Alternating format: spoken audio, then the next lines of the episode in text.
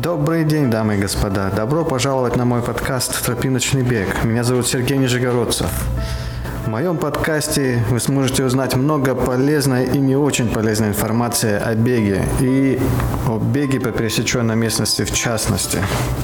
10-13 октября 2018 года прошел 4-дневный ультрамарафон в Крыму под названием Crimea X-Run. Мы, то есть Олег Фокеев и я, обсуждаем подготовку к следующему 2019 году, к этому 4-дневному ультрамарафону Crimea X-Run. Будет интересно, я обещаю. Привет, Олег, как жизнь? Привет, Сергей. Нормально жизнь. Мало бегаю, много отдыхаю. Ну, это отпуск уже, да, начался беговой? Да, я после московского марафона хотел не сбавлять темпы, недельку отдохнуть, но получается, что такими темпами скоро будет месяц, как я практически не бегаю. Там чуть-чуть я побегал, и что-то организм хочет отдыхать, я его и не насилую. Это рушит мои беговые планы и амбициозные задачи, но, как я уже раньше говорил, я бегаю для удовольствия, у меня нет задачи себя упахать на тренировках. Да. Ну да, это правильный подход. Такой получится. Правильный подход. Вот я тебе сейчас еще такую идею, мы уже ее обсуждали, пробежать в Крыму 4-дневный марафон, ультрамарафон горный, за 4 дня 100 миль, ну там чуть-чуть больше, 170 километров. Если... Он же как раз сейчас проходит, да? Да. Уже Антон Гавин занял первое место на первом этапе. Уже на втором, и на третьем. Третий этап сегодня идет. Уже? Вот сейчас вот третий день идет, и он уже пробежал. Блин, ну он, конечно, монстр. Он решил все ультратрейлы быть победителем. Знаешь, наверное, какой-нибудь, типа как турнир большого шлема, да? Турнир больших трейлов все собрать решил. Да, ну хочу сделать такое введение для слушателей. Что такое 4-дневный ультрамарафон в Крыму, в горах? Значит, организация называется Crimea X-Run, и у них есть сайт crimeaxrun.com. Ультрамарафон длится 4 дня. В этом году с 10 октября по 13 октября включительно. Значит, старт начинается в одном городе, финишируешь в другом, потом в котором финишировал, на следующий день в этом городе стартуешь, финишируешь в третьем. И, значит, первый день старт Алушта, населенный пункт Алушта. Бежишь 32,2 километра, набор высоты 1770 метров. Финишируешь в городе Гурзуф. На следующий день, второй день, стартуешь с Гурзуфа. Бежишь 31,5 километра, набор высоты 1850 метров. Финишируешь в Ялте второй день. Третий день стартуешь в Ялте. Бежишь 49,1 километра, набор высоты уже 2900 метров. Финишируешь Алупка, третий день. Четвертый день стартуешь в Алупке, бежишь 60,2 километра, набор высоты 2140 метров. И финишируешь, по-моему, в Балаклаве. Ну, в общем, вот такой вот зверский ультрамарафон. И уже третий день... Зверский. Без подготовки, конечно, все дни не пробежать. Уже третий день, я уже слышу, читаю отзывы бегунов, и уже многие сошли с дистанции. Ну, не все, меньше половины, но многие уже есть, да. Я вот про этот марафон узнал в году 2015, наверное. Я бежал в Ялте, у нас тогда записывался на горный марафон, 42 километра.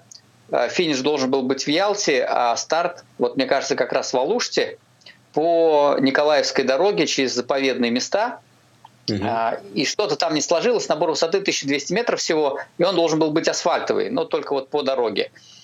Но что-то там не сложилось, и нас запустили на трассу соревнований какого-то из скайранинга, где был 21 километр вокруг Ялты, по горам. И я был к этому не готов, но это на меня такое впечатление произвело. Там так красиво, там так обалденно, что я очень много времени потратил просто на то, что останавливался, снимал видео, наслаждался. Вот. И я понимаю, что это очень тяжело вообще в гору ходить. Для меня было шоком, когда я 3 часа, потратил на первые 7 километров. Это вот, чтобы подняться в гору. Потом был небольшой участок на вершине горы, плоский, и потом спуск с горы, и на этом спуске, в общем-то, не нагнать, потому что нужно владеть техникой определенной спуска. Ну да, если вот, без привычки избегаешь вниз, то нагрузка, да, вообще нагрузка большая на колени, и нужно тренироваться, готовиться даже к сбеганию с горы.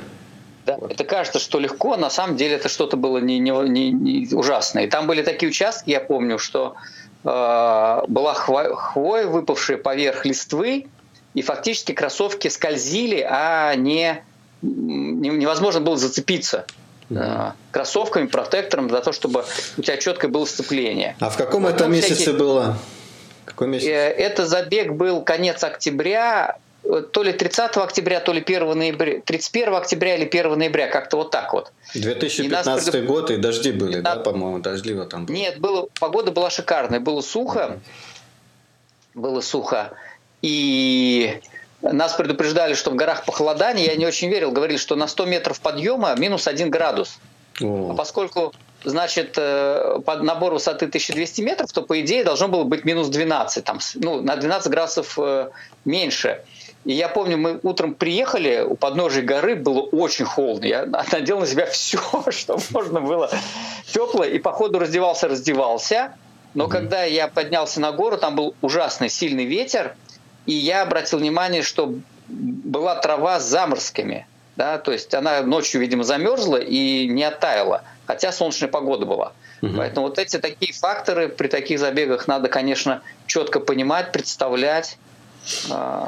Это что-то... Да, ну, у меня сюжет этот снят на видео в моем канале, можно его посмотреть в Ютубе, полюбоваться, какие там в Крыму виды, это, конечно, потрясающе. Это стоит того, чтобы там сбегать, но 4 дня, Сереж, ты уверен, что ты хочешь это сделать? Ну да, в принципе, что-то первые 2 дня... Ну, как бы, легкие. Как бы в кавычках легкие. Но в принципе первые 2 дня люди как бы завершают достаточно успешно.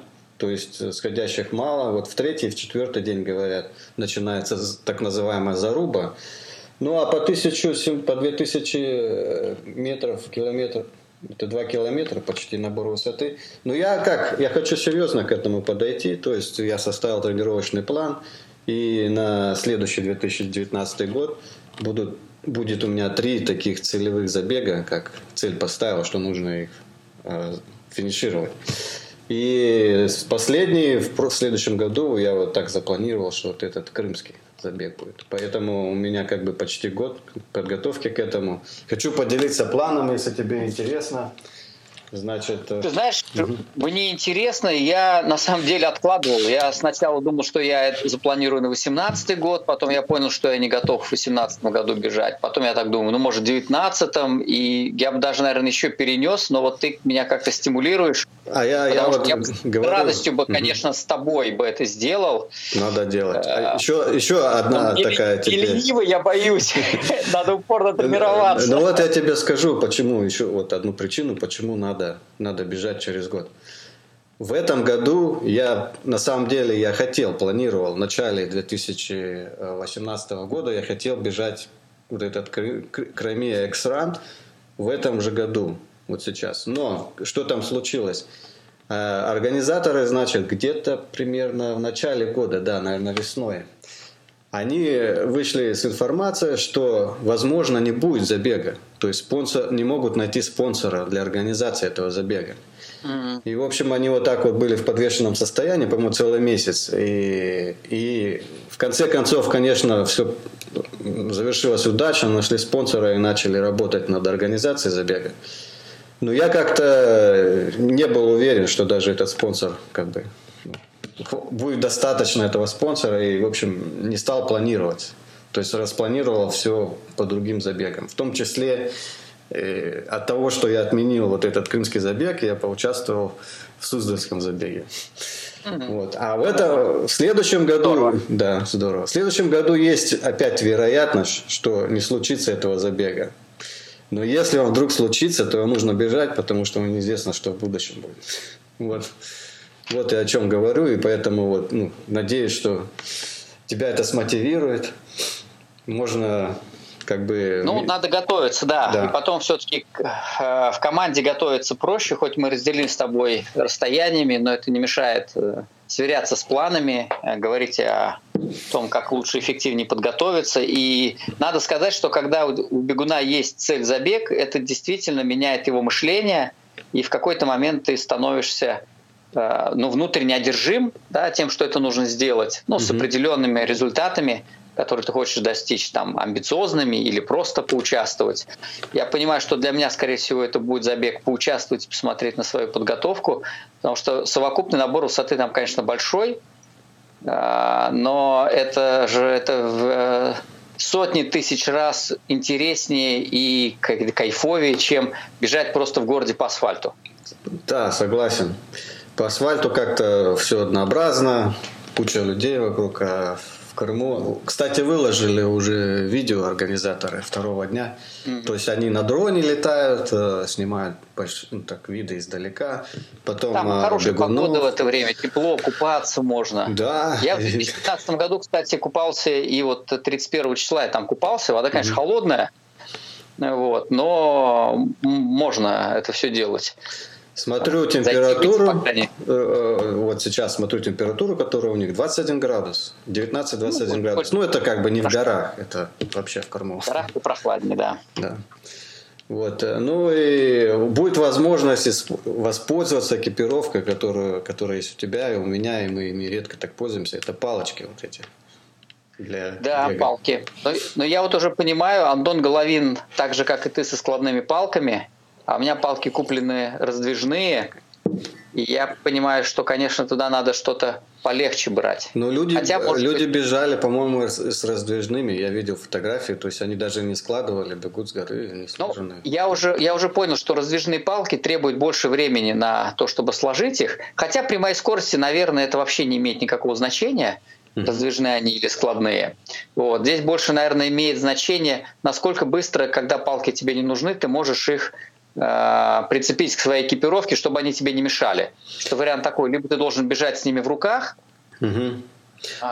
Здесь я думаю, если ультрамарафон, мы не бежим на время, мы бежим на отсечку. То есть нужно просто настроить себя, чтобы переходя на шаг, не останавливаться. Пока шагаешь, складывать. Тогда будет нормально. Да. А если я положу их туда в рюкзак, в какой-то карман специальный, нужно рюкзак снимать, то приходится останавливаться. Да. То есть вот так настроиться. Я еще не придумал, как крепить. То есть два варианта крепления. Один, на рюкзачок, наискосок от одного плеча до другого бока. Типа как колчан составил. Стандартный, как Salomon делает. Стандартно. А вот сегодня вчера, я увидел, как Головин их прицепил. Он когда финишировал, он сзади. Попой. И быстро можно доставать их с одной стороны. Да, нужно, продумать этот вариант, и самое главное, попробовать. То есть в полевых условиях.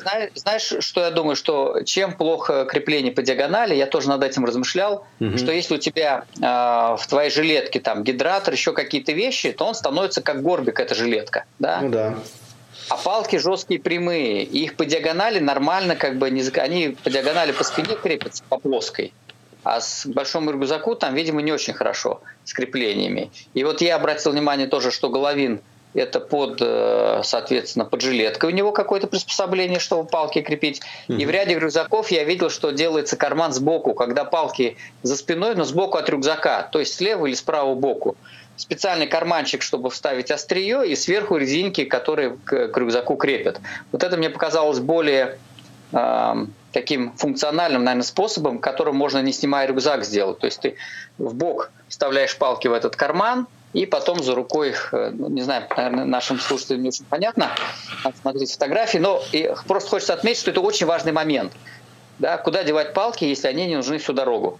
Да, кстати, пришли мне фотографии, тоже какой-то, по-моему, уникальный способ. Я хотел бы посмотреть, что ты имеешь в виду.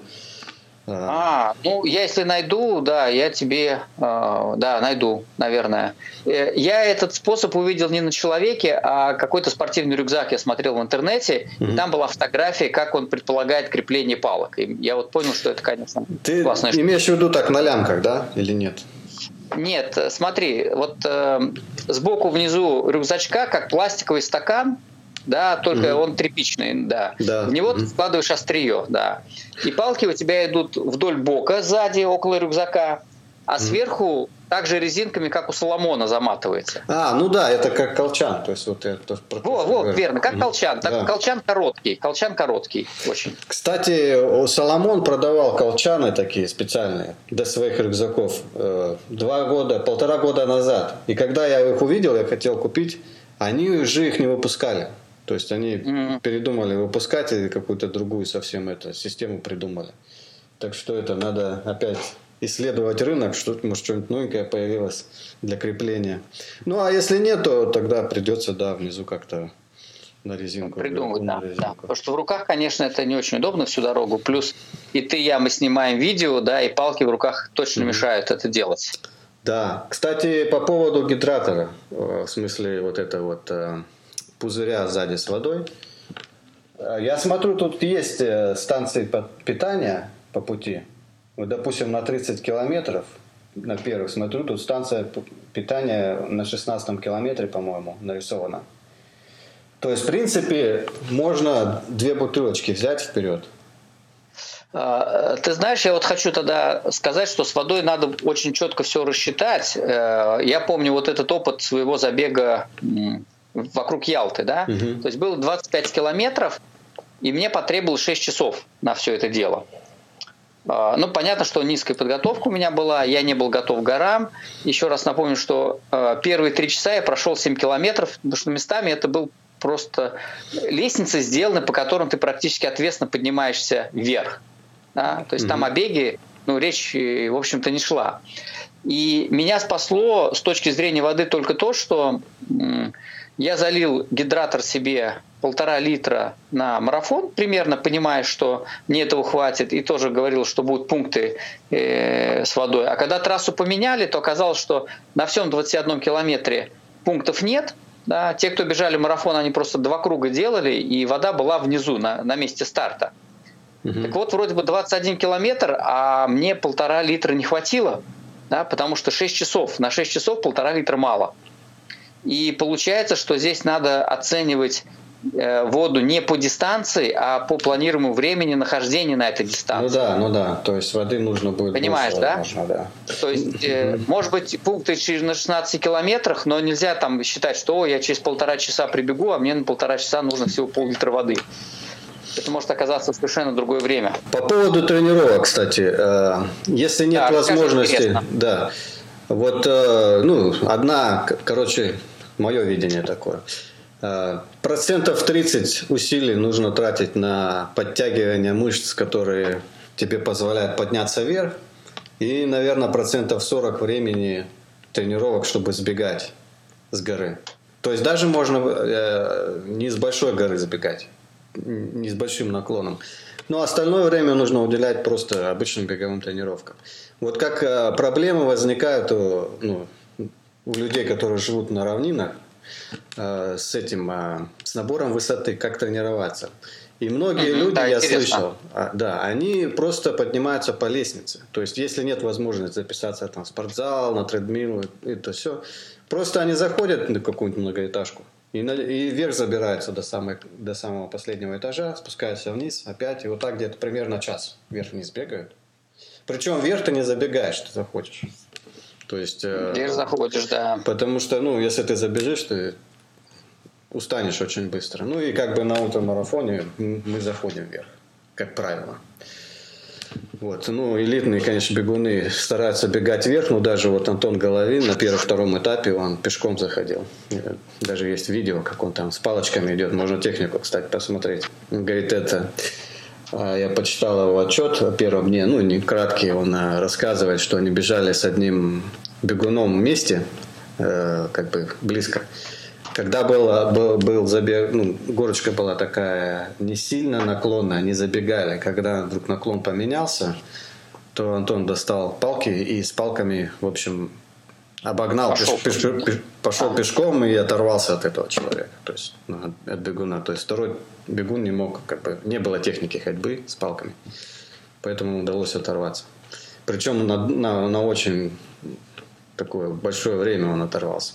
Там, по-моему... Но ведь с палками тоже нужно технику отрабатывать. Я помню, ты говорил, что около месяца нужно, чтобы привыкнуть к палкам бегуну. Да, да. Я вот, кстати, видел, что вот Антон Головин, он постоянно выставляет свои тренировки, и как бы вот примерно за месяц, по-моему, за месяц до старта он начал с палками. На какой-то холм проезжал там у себя на родине. И, в общем, это с палками ходил. Так, было такое. То есть вот, ну, как бы еще такая вещь — сбегание с горы. То есть важно подготовить сухожилия и мышцы.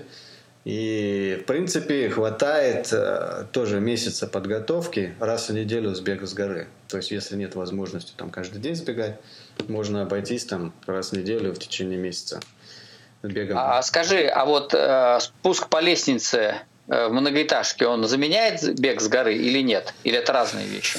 Нет. Ну, если ты будешь пешком спускаться с горы, то, нет, наверное, чуть-чуть помогает. Но как бы... Нет, я имею в виду, вот в многоэтажке я там пешком поднимаюсь вверх, тренирую мышцы подъема, а по лестнице спускаюсь быстро там, да? Ну, как бы перебирая ступеньки. Это не то, да?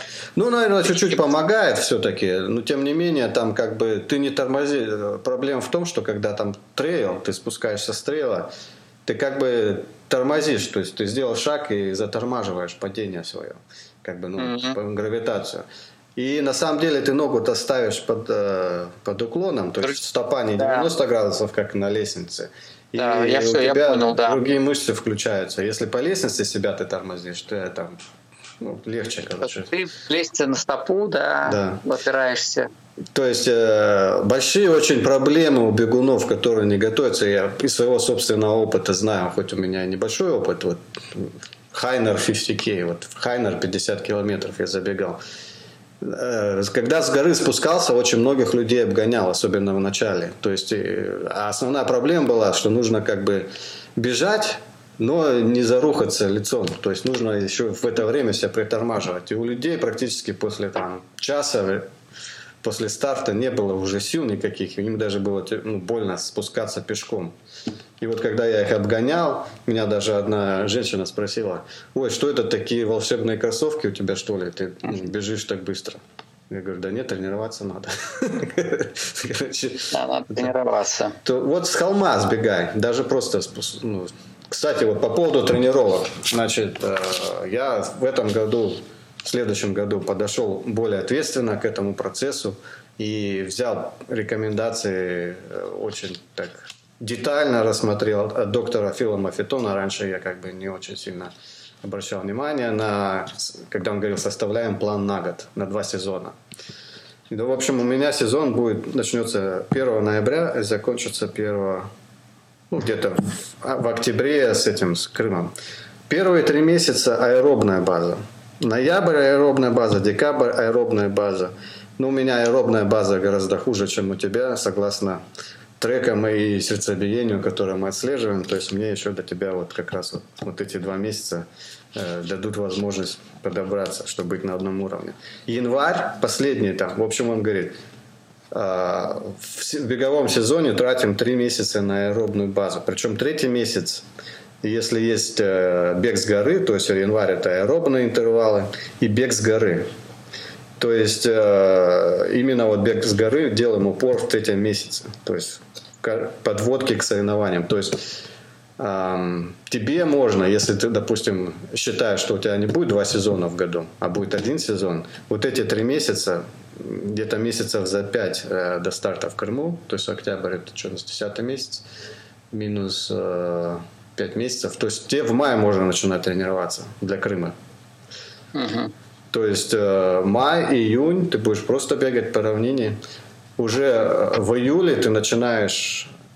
Но опять же я повторюсь, то есть это программа как бы не панацея, то есть ты можешь что-то другое выбрать. Но вот согласно вот этому Мафетону, то есть ты, получается, в июле начинаешь бегать вниз с горы. То есть ты как бы там подбираешь какой-нибудь холм или на тредмил под откос пускаешь. В общем, вот так. Потом, спустя 3 месяца, можно уже работать на интервалы, вот согласно доктору Мафетону. То есть 4-й месяц будет анаэробная работа. Тогда уже можно начинать ходить. Ну, если ты раньше не начал ходить, можно включать в тренировки, забираться по лестницам вверх. Потому что сердцебиение поднимается очень быстро, когда ты вверх идешь. То есть, что тут еще? Можно, кстати, в 4-м месяце уже сбавлять километраж. То есть, если у нас подготовка 5 месяцев идет, то есть 4-й месяц сбавляешь километраж. И 5-й месяц уже смотришь, если есть какая-то усталость в ногах, то можешь анаэробные нагрузки убирать и делать тейпер. Уже подготовка к старту. Вот такая программа, то есть 5 месяцев. Это полугодовой цикл получается примерно. Да, из них, 3 месяца аэробный бег. Аэробный бег – это бег с низким пульсом. В нашем случае это где-то 130-135 ударов в минуту, не выше. 3 месяца, потом 4-й месяц интервальная работа и 5-й месяц на отдых и на восстановление. То есть ты бегаешь, но меньше и меньше напрягаешься. Значит, аэробные интервалы я буду включать, по равнине, я так понимаю, бегать не особо хорошо и надо на этих соревнованиях, поэтому мои анаэробные интервалы, то есть скоростные интервалы, будут это забег в гору, заход-забег в гору, там посмотрим, на какой горе у меня лучше получится тренироваться. Вот, аэробная база, опять же, у меня есть возможность, тут есть скалы, то есть подъемные. Да, я знаю, тебе повезло, там очень красиво, ты фотографии выкладываешь, где ты бегаешь, там, потрясающе, у меня нет такого. Да, и возможно я включу в аэробную базу, с низким пульсом буду заходить наверх, на холмы, то есть 100 метров у меня тут есть подъем недалеко от дома, и, в общем, туда буду заходить, как раз, если у меня там, допустим, опять же, я хочу разделить, сделать 5 дней в неделю тренировки. И даже одну тренировку часовую разбивать на 2, на 30, на 40 минут. И вот как раз я подойду к этой скале и разогреюсь, поднимусь, спущусь. Возможно, еще раз поднимусь, спущусь, и уже можно домой возвращаться. То есть вот эти 30-40 минут уже будут заполнены. Вот такой у меня план. То есть раньше... Ты, может быть, знаешь, может быть, нет. Вот этот год я занимался 4 раза в неделю. Буду переходить на 5-дневную неделю тренировок. По крайней мере, в первые 3 месяца с аэробной базой. То есть я считаю, что вот эти 3 месяца мне дадут очень большой, подстегнут. И сердечно-сосудистая система и биохимия будет хорошо работать. И можно будет бежать быстрее с тем же самым пульсом. Вот, именно горные мышцы начну развивать, скорее всего, в 4-й месяц. И, кстати, я думал по поводу отвесных подъемов, где, возможно, будут руки задействованы. То есть, если они сильно отвесные, я не знаю, насколько они отвесные в Крыму, но бывает так, что отвесные, там приходится даже руками отталкиваться от земли, то есть угол наклона большой. И, возможно, даже пойду в спортзал. Есть такая лестница, якобы называется, Jacob's Ladder. То есть, где там установлена лестница, по-моему, наклон 45 градусов.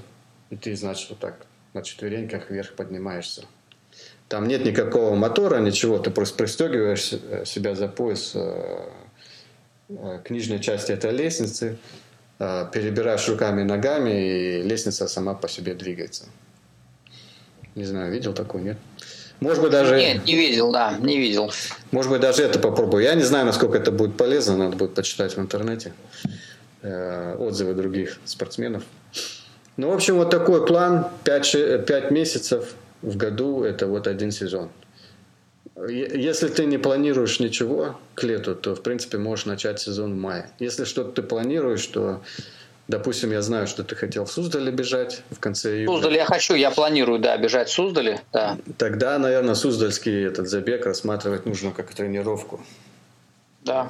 То есть на этом основываться. Вот. По поводу логистики, кстати, я хотел такой интересный вариант. Значит, проблема в том, что 4 дня, 4 разных города в Крыму. нужно, в общем, как-то ты стартуешь в одном городе, финишируешь в другом. Организаторы багаж берут только со старта первого дня и отдают на финише четвертого дня. То есть в промежутках они тебе ничего не дают, и ты должен сам позаботиться, чтобы там, допустим, я не знаю, зубную щетку, зубную пасту, мыло с собой где-то брал. Или кто-то... Блин, ну это, конечно, да, это... Да, в общем, я думал, пытаюсь как бы свою жену уговорить, но не знаю, получится у нее, нет, с отпуском. Возможно, есть такой вариант, что я поеду один, как бы из Америки в Крым. И тут уже нужно, я уже думал, как сделать. И я где-то недели 3 назад прочитал как раз о логистике на Фейсбуке, обсуждения людей, которые уже были в Крыму. И, в общем, пара участников рассказывает, что они остановились в Ялте на все дни. И просто они брали такси из Ялты, из отеля откуда-то, и подъезжали на старт каждый день. Из финиша брали такси и уезжали обратно в Ялту. Говорят, цены небольшие, то есть 400 смотреть, рублей. Идея хорошая, да, идея хорошая, надо только понимать, за сколько рано тебе нужно выезжать, и там все это переносит. А Ялта где-то в середине, получается, дистанции, да? Да, да, она самая крупная, да. Самый крупный населенный пункт, я посмотрел, есть отели, через интернет можно заказать, ну, есть жилье. Кстати, по поводу съема жилья участников. Очень много людей, ну, я бы сказал, половина из всех отписавшихся, говорят, что были проблемы, то есть они участников бронируют жилье, а частники потом отменяют. Говорят, ой, у нас что-то изменилось, вот так. И, ну, кидают, в кавычках, можно сказать, кидают клиентов, и когда к старту время подходит, люди без жилья остаются. Поэтому я так подумал, что все-таки нужно снимать что-то в отеле, чтобы уже было так более надежно заранее. И... Ну, я... Говори. Ну и, в общем, и нужно как-то скооперироваться. И проблема такая с такси еще. Не все таксисты хотят вот рано утром. Там да, и в один конец ехать, да. Да, люди рассказывают, в 5 утра поднимали как-то, таксистов ехали. Но я не пойму, почему в 5 утра, если, по-моему, старт в первый день был в 10 часов утра. То есть не нужно 5. Видимо, там все-таки далеко ехать.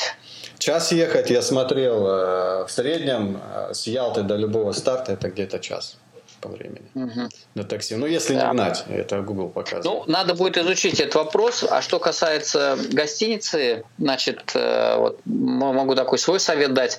Мы рассматривали, когда в 2015 году ехали, апартаменты, чтобы остановиться.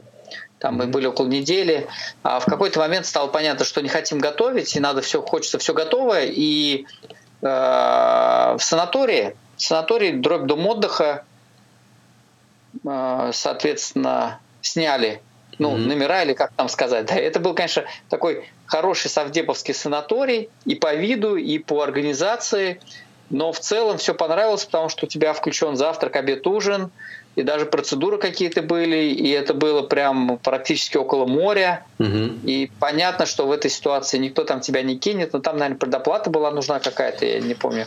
В общем, мы остались довольны. То есть баланс цены и качества был очень хороший.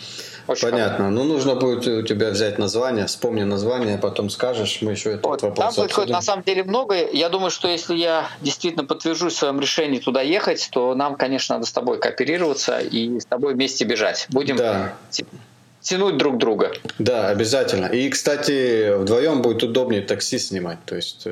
Да, да. Эти вопросы будут гораздо легче, да. Кстати, какой-то человек тоже упоминал на Фейсбуке, что какой-то сервис, служба, он сказал так, служба, заказали в службе на все 4 дня такси. И его таксист отвозил на старт и встречал на финише. То есть можно вот так сделать, чтобы было дешевле, вот с тобой скооперироваться, даже, может быть, еще кого-нибудь подключить к этому вопросу, кто захочет с нами в складчину такси заказывать. А на финише просто, если мы даже разойдемся там, дождаться друг дружку и потом поехать на такси обратно. Вот, ну, что-то... Ну вот, в принципе, вот такой план с логистикой. То есть остановиться, допустим, в Ялте, как минимум. И я посмотрел, кстати, оттуда долететь. С Москвы можно долететь до Ялты. Самолет летает. Ну, там самолет приезжает в Симферополь, в Ялте аэропорта нет, а из Симферополя до Ялты ходят автобусы, такси, но самое шикарное, классное, с Симферополя до Ялты ходит троллейбус ходит. Да, кстати, я смотрел. Троллейбус, кстати, ходит также из Ялты до Алушты и обратно.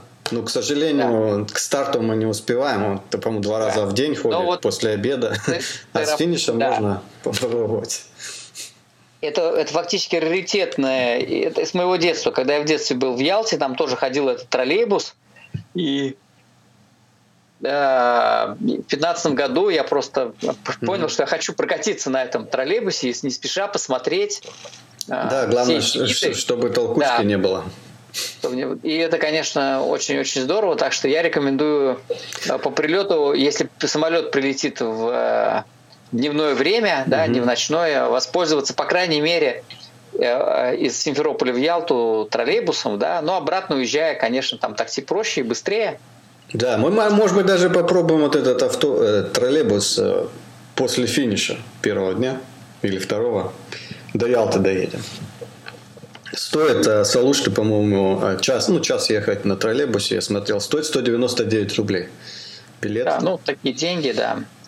Да, кстати. Также я знаю, что там развит прокат автомобилей достаточно хорошо, по крайней мере, в аэропорту были такие. В общем, если кто-то из твоих сопровождающих сможет водить, увозить нас на старт, на финиш, то я согласен взять в аренду машину, потому что я только до старта смогу довести. Нам рулить будет не до того, будет не до руления. Там, плюс еще к финишу нужно, чтобы кто-нибудь подогнал. Ну, в общем, это поспрашивай, если кто согласится. Тогда вообще вопрос такси отпадет. То есть вообще будет гораздо легче и без стресса. Для нас, по крайней мере. Вот. Еще такой вопрос, самый интересный. В общем, я смотрю эти списки участвующих. Почти у всех указан клуб беговой. И я так думал, надо нам для этих целей организовать клуб «Тропиночный бег» и зарегистрироваться как «Тропиночный бег». И стимулировать слушателей, указывать наш клуб «Тропиночный бег» при регистрации для крымского забега. Как ты на это смотришь? Слушай, я нормально смотрю на это. Я там, где есть возможность, регистрирую как клуб сам себя, пишу свои инициалы, название своего канала в Ютубе. Но на меня это не сильно влияет, поэтому если нужно будет зарегистрироваться под именем твоего клуба, у меня нет возражений, если это твою идею с подкастами и с популяризацией трейл-раннинга улучшит и продвинет, я только 2 руками за. Да мы твой канал тоже будем раскручивать. Вот. Я буду раскручивать. Ты давай ссылку на свое видео про забег в Ялте. И я, кстати, размещу вот это видео прямо на Фейсбуке, когда буду этот подкаст анонсировать. Вот, и еще такая информация у меня есть. Я уже тут договорился, пока подкаст не проведу, неизвестно, человек позвонит, нет. Договорился с одним человеком, очень интересным, с Одинцова, чтобы он пришел на мой подкаст, и мы бы обсудили вот этот крымский забег. Он сейчас бежит, и, в общем, он причем не первый год бежит, было бы интересно его мнение послушать. То есть, если у тебя есть интерес и какие-то вопросы, можно его поспрашивать. Так что давай знать, может быть, втроем даже поспрашиваем, если у тебя время будет. Да, спасибо тебе за предложение. Если это в рамках, в середине рабочего дня, конечно, мне будет сложно это сделать. И, наверное, я пока не готов задавать вопросы, поскольку не так глубоко проникся вот этими особенностями бега в горах. Фактически ты меня вот уже 2 раз подталкиваешь к тому, чтобы это сделать. В октябре, если сначала я думал, зачем, теперь я думаю, почему бы и нет, и вот скоро я буду думать, готовимся. Все, надо забежать в следующем году что-то еще. Вот. Поэтому, наверное, я эту встречу пропущу, послушаю твой подкаст, а потом, конечно, у меня появятся вопросы. У меня тоже есть знакомые, которые бегут. Я уже по Инстаграму вижу, что они там, что они участвуют в забеге, и планирую тоже с ними встретиться и поговорить, послушать их ощущения, впечатления и опыт, потому что он очень важен. Если ты не бегаешь в горах и первый раз туда прибегаешь, конечно, ты сталкиваешься за многими нюансами, с которыми не сталкиваешься даже в плоском трейл-раннинге. Мне бы было интересно послушать тоже твоих знакомых, если будет возможность. То есть да, подскажи, конечно. Может быть, по скайпу созвонимся. Я да, обязательно. Я предложу им такой вариант, да, рассказать о том, что интересного было, потому что это будут разные мнения об одной и той же гонке, от людей разной подготовки, и они позволят там создать, конечно, общее более такое полное впечатление об этом мероприятии. Понятно. Ну, отлично, Олег. Спасибо, что позвонил, что поговорил с нами. Вот, рад был с тобой пообщаться, Сергей. Взаимно. В общем, встретимся на трейлах и также в скайпе будем готовиться к забегам и обсуждать всякие детали интересные. Ну ладно, хорошего дня. Обязательно. Хорошего дня. Пока. Вот и закончен 12-й эпизод подкаста «Тропиночный бег». Ну, как вы, наверное, догадываетесь, это не последняя серия, посвященная 4-дневному ультрамарафону в Крыму. Мы будем готовиться к 2019 году. Нужно наслаждаться процессом подготовки и тренировок. Ведь главное в ультрамарафонах – это не сам ультрамарафон, но также путь, который ведет к тебе, к этому ультрамарафону. До встречи! Не может быть! Вы все еще здесь? Тогда поддержите меня. Заходите на Facebook, набирайте «Тропиночный бег» в строке поиска и подписывайтесь на мою группу, чтобы быть в курсе последних событий. Также подписывайтесь на ваших смартфонах в SoundCloud или в iTunes библиотеке. Всего доброго.